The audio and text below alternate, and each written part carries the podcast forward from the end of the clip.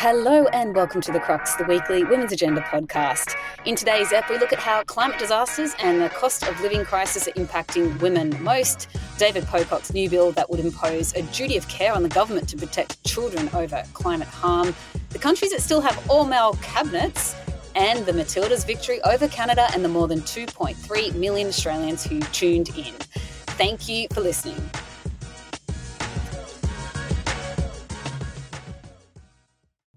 We are recording this episode of The Crux on the 4th of August 2023. My name is Angela Priestley. I'm joining you from Gadigal land, and as usual, I'm joined by my co founder and Women's Agenda editor, Tarla Lambert. Hello, Tarla. Hey, Ange. Um, it's nice to be here. I am joining from Ngunnawal country in beautiful Canberra today, in my lovely hometown. Um, so, yes. A little bit different from you, hey? A little bit different, away from my kids for three nights. What a treat. that is pretty good. I can't. I don't know if I've had. I mean, I can probably maybe, maybe once or twice I've been able to do that, but uh, more to come, I'm sure. Uh, so Tarla, let's start with wins. What is your win this week?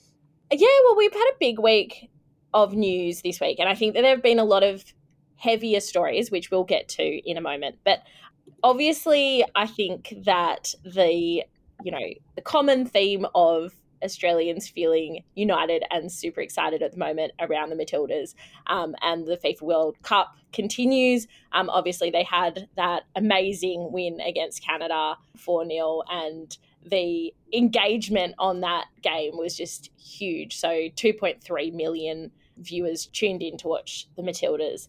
And it's just, it's amazing because it's breaking eh, all kind of records on women's sport um, and engagement, but it's also, you know, really breaking um, barriers around that that common um, idea that women's sport isn't good enough and that people aren't interested. And like i think it's it's just been such an exciting thing to watch. And we released a new podcast this week and i interviewed um, former matilda sarah walsh about the evolution of the game and where she sees you know the matildas and, and women's football more broadly kind of sitting post the hype of the World Cup and and that was also really exciting because I think the I I can't imagine that this is just a moment in time. This is really just the start of something so huge and um yeah, I, I it's just been it's been great to watch and I know that everyone in Australia feels the same way and certainly 2.3 million people feel the same way.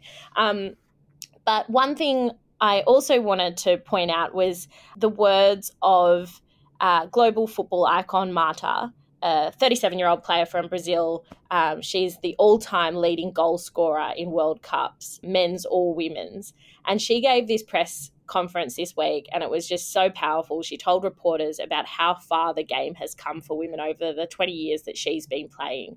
And I, her words were just so stirring. Particularly, you know, she was talking about the impact for for her daughter and, and little girls. Um, and she said, "You know what's cool? When I started playing, I didn't have an idol, a female female idol. You guys didn't show any female games. How was I supposed to see other players? How was I supposed to understand that I could arrive at a national team and become a ref, a reference point?"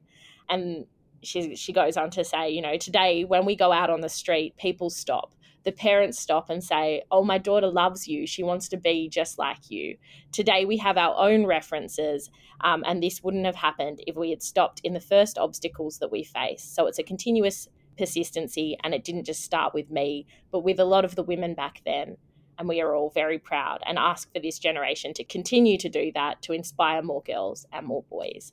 And it was just beautiful words to hear at a time in history when we are all feeling just so proud and uplifted by women's sport. Ange, what's your win? That was a bit long from me. Yeah, you stole my thunder. Wow.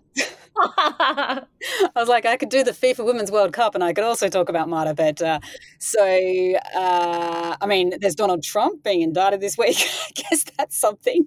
I just saw, I just saw his comments talking about uh, he, uh, he he says that it's a very sad day for America, and he uh, he's back in DC, and I, I love this comment that I'm just going to share because it's just come up now. But he is seeing the filth and the decay on all the broken buildings and the walls and the graffiti, and that it's not the place that he left. It's a very sad thing. It's very sad to see. So I don't know. I don't know. Can that come into the win section? But no, my win is definitely the FIFA Women's World Cup as well, and all the glorious uh, hours of television and water cooler moments it's bringing us. It's entertaining, and you know, Mo- Monday night's game particularly, where Australia defeated Canada. Like you said, it was just so it was so fun to watch, and yeah. I I like that we're sort of removing. Um, and there's a great piece about this on the Guardian today, actually, about this idea of removing gender from from the sport, and that's increasingly happening. And it's not just about seeing what women can do to inspire women and girls, and and you know look at all these boundaries and things that are being broken and and all that kind of thing. It's actually about creating great sporting moments and entertainment and inspiring girls and inspiring boys and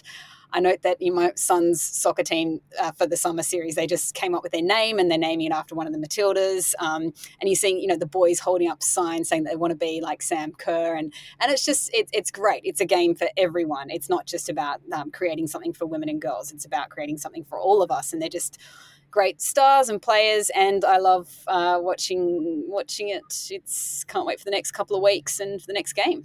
I know, yeah, no, it was it was so nice. Like I'm in Canberra at the moment, and I had dinner with my brother and his his family earlier in the week, and my ten year old nephew. He's absolutely football mad. You know, he's playing at quite an elite level as a ten year old, um, and he takes it so seriously. He's very religious about the game, and um, my brother had booked tickets for them to go and see the semi final weeks, months ago, and now that's coming around the corner and there's the possibility that it might be the Matildas. And on Tuesday was just like beside himself with excitement. And I was like, mm-hmm. that is just so nice to see because he's quite a cool little like tween as well, you know, and and just to see him so excited about going to the Women's World Cup was just um, awesome to see. So, on to our first story today. We have been looking at various climate related issues this week and, and there have been there's been some key research pieces written up. Um, there's been some legislation that's come into play, or, or at least some proposed legislation, which we'll get to in a minute. But one thing is one of our excellent journalists, Olivia Cleal, wrote this week was a piece of, that looked at how climate disasters and the cost of living crisis are impacting women most acutely in this country. And I think it was it was a bit of a extension of the report that we ran earlier in the year around the climate load, which did look at this issue as well. But obviously, the cost of living crisis in Australia has been escalating over recent months. All Australians are living through that crisis, but research does show more often than not it's women who are carrying the burden to deal with it most. So, 85% of purchases in Australia are driven by women, and the national pay gap obviously still exists. It's sitting at 13.3%.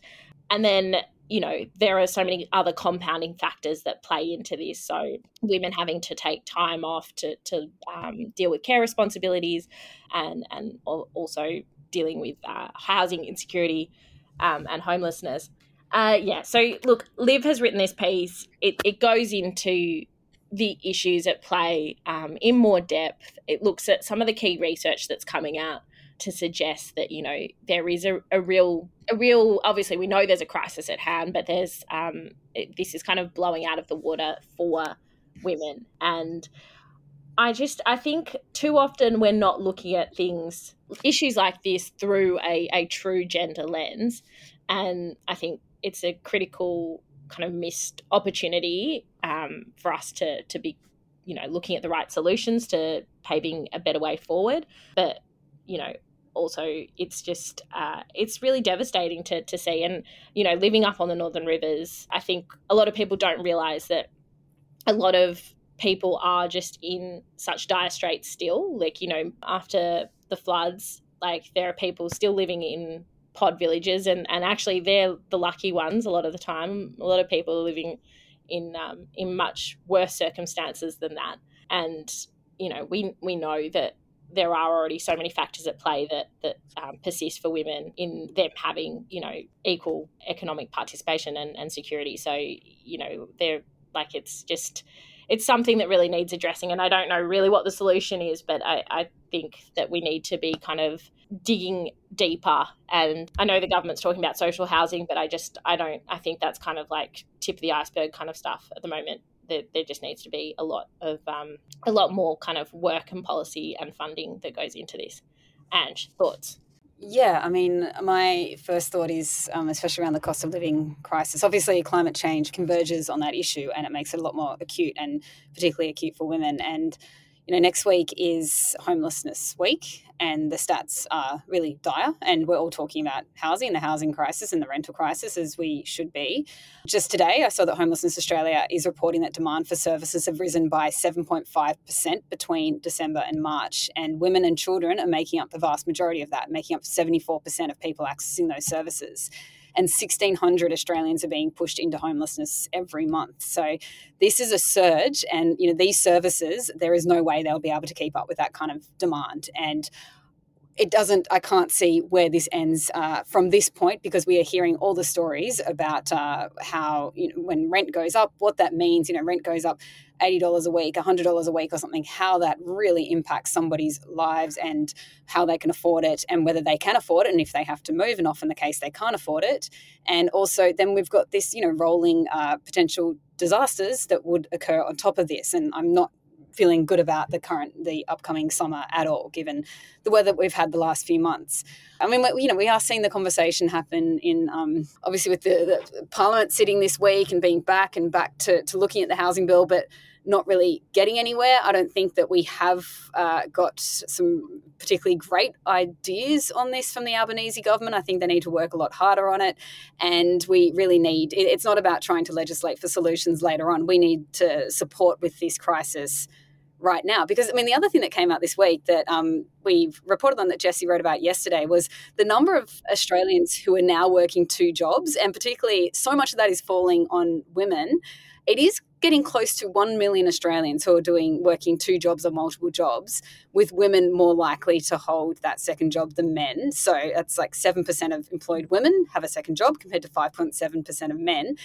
Those who are holding two jobs are working an average 40.5 hours a week five hours more than those who are working a single job. And so you can just imagine the the stress and the loss of time and the loss of ability to engage in other things like maybe physical activity or exercise or seeing family and friends or something that comes with this crisis and the fact that you need to work hours more each week on top of all the other unpaid stuff that you're doing as well. So we are at uh, crisis. It's just you know we, we, we really need to be elevating this. This is only getting worse from here so, I mean, on that, and also related to this, we are, you know, we're, we're linking climate change here because, as we know, climate change uh, is a threat multiplier, I guess, and is certainly a threat multiplier on the cost of living and the housing crisis as well. So, our next story surrounds the new bill that's been introduced that would impose a duty of care on the government to protect children from climate harm. Imagine a government having a duty of care to protect children.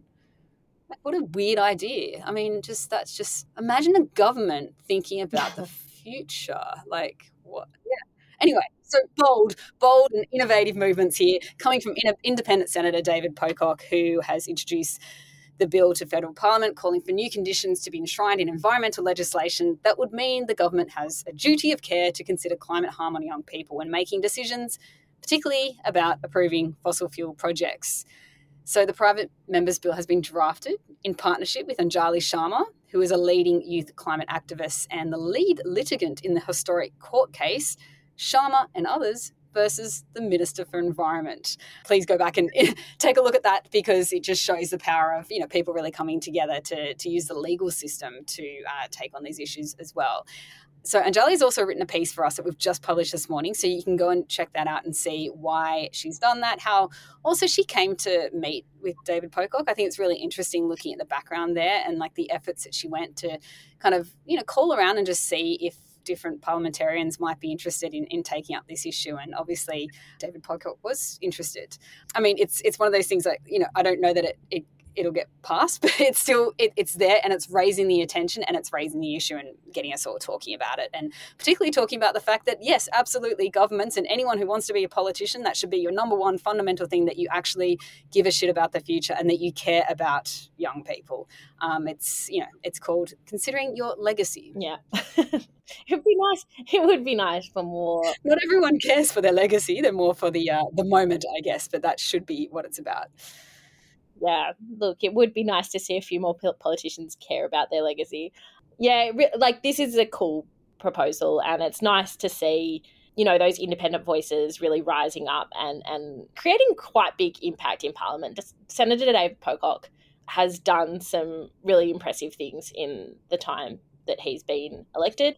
Uh, in the same way that we've seen a lot of the uh, teal independents rise up and, and um, advocate for, for different things. And I think it is nice to see this kind of new world order in Parliament, I guess. Mm.